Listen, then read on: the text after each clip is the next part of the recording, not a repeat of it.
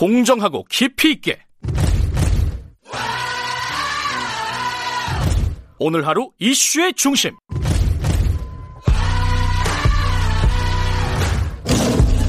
김경래의 최강 시사.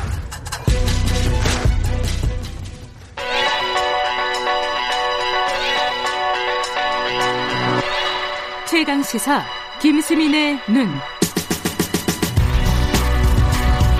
네, 김수민 음악 평론가가 아니라 정치 평론가로 다시 돌아오셨습니다. 김수민 평론가 나와 계십니다. 안녕하세요. 네, 반갑습니다.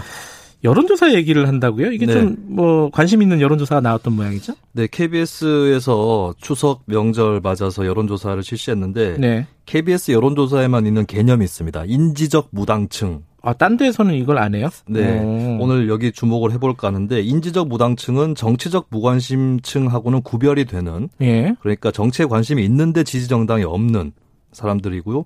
이번 조사에서는 15.6%로 집계가 됐습니다. 어. 네, 이들은 사실 투표에서 기권을 할 공산이 높은 무관심층하고는 다르기 때문에 예. 정치 구도를 관측할 때 1차적으로 살펴볼 만한 집단이라고 보여지고요. 인지적 무당층. 아, 이 네. 단어 자체도 굉장히 어렵네요. 자, 네. 여론조사 개요를 좀 말씀을 해주셔야지 될 것 같아요. 네, KBS가 케이스 케이스탯 리서치에 의뢰해서 지난 예. 9월 26일부터 28일까지 3일 동안 만 18세 이상 1,001명을 상대로 실시를 했고요. 무선 전화 면접이 100%입니다. 음흠. 응답률은 20%, 표본 오차는 95% 신뢰 수준의 플러스 마이너스 3.1% 포인트입니다.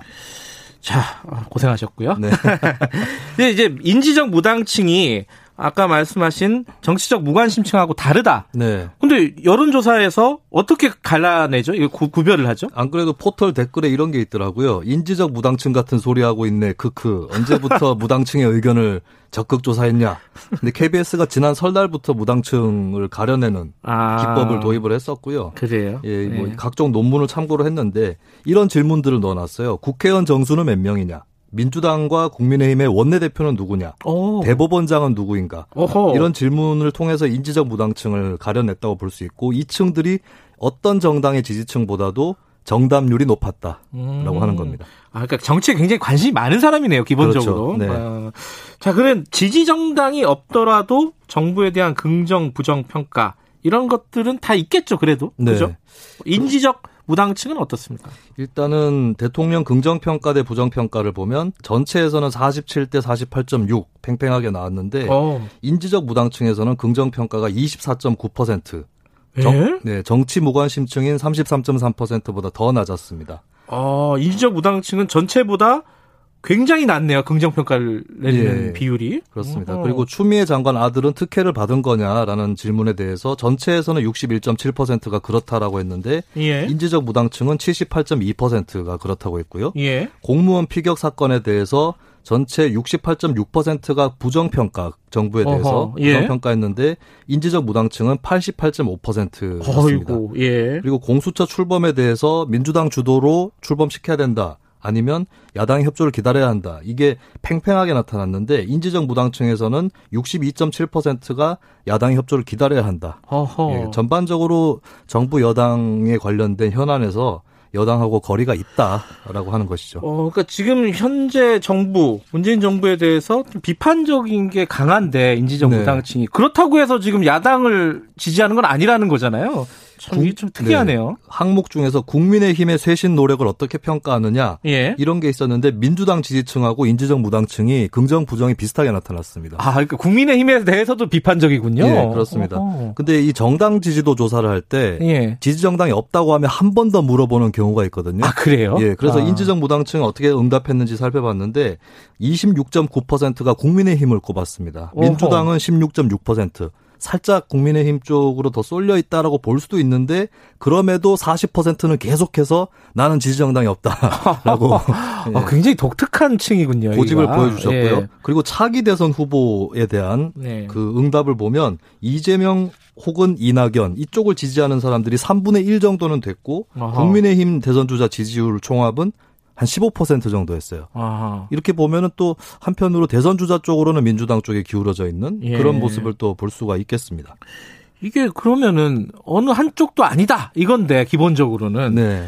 이게 그러면 어떤 실, 실제 선거에서 어느 한쪽을 지지하지 않는다 뭐 특별한 파괴력이라든가 이런 건 없는 거 아닌가요? 어떻게 보면은 캐스팅 보트가 아니라고 볼 수도 있을 것 같습니다. 이 층들이 어. 대거 국민의힘으로 가야 지지율 격차가 확 좁혀지거나 역전이 네. 되는데 그러기도 않다. 힘들다. 어허. 근데 다만 저는 바로미터라고 보여지는 거거든요.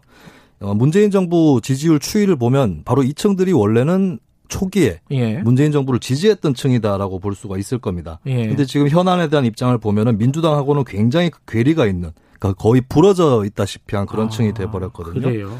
예, 만약에 이제 내년 재보선에서 이들이 어 지켜보고 있자니까 너무 마음에 안 들어서 국민의힘이라도 찍어야겠다. 이렇게 나오면 또 선거의 변수가 될 수 있겠고 네. 두 번째는 이 층들이 다시 민주당 지지층으로 유입될 가능성보다 민주당 지지층이 인지덕 무- 무당층으로 옮겨붙을 가능성이 더 클 수 있다는 거죠. 음. 그런 측면에서는 이 층의 여론은 민주당한테는 좀 위기의식을 가질 만한 그런 음. 요인이 될 것 같습니다.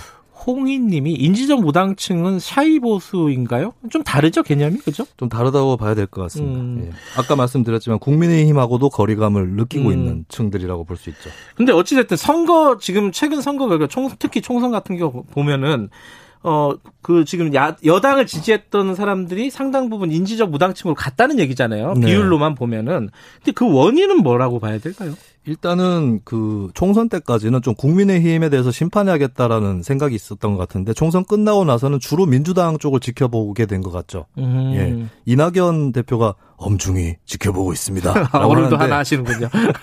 실제로 엄중히 지켜보고 있는 층이 바로 이 인지적 무당층이었다는 것이고 음. 총선 직후에 시사인에서 여론조사를 실시한 적이 있는데 이때 네. 이미 어 상당히 어 뭐랄까 부동산이라든지 대북 정책에 대해서 긍정 평가가 낮게 나타났었고 예. 조국 전 장관 임명 이슈에 대해서도 임명 당시보다 찬성이 훨씬 낮게 나타났었어요. 그래요. 이미 이탈 조짐이 그때부터 있었던 것이고 예. 최근에 추미애 장관 아들 건이라든지 공무원 피격 사건 이것들은 이제 도덕성, 공정성, 인권 감수성 이런 굉장히 예민하게 건드리는 사안인데 어 이들이 지켜보기에는 민주당이 뭐 그, 그렇게 흔쾌하게 오류를 인정하거나 뭐 음. 그런 적이 별로 없었다. 음. 예, 좀 돌이키기 어려운 반대 여론으로 좀 돌아서는 그런 모습을 또 보였다고 볼 수 있죠.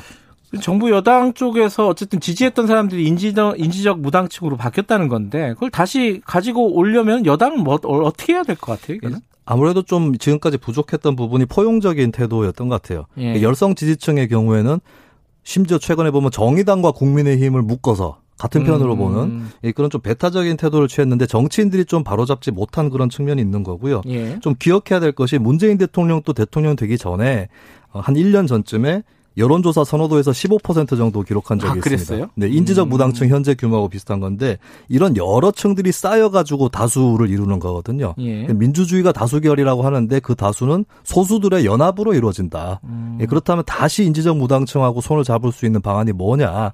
예, 이런 것들을 고민해야 될 때가 이제 민주당한테 도래한 것 같습니다.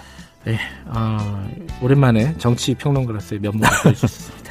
자, 김수민의 눈이었습니다. 고맙습니다. 예, 감사합니다. 2분 여기까지고요. 잠시 후 3부에서는 한겨레 신문 김한 기자, 박지훈 변호사와 함께하는 추적 20분 준비되어 있습니다. 일부 지역국에서는 해당 지역 방송 보내드립니다.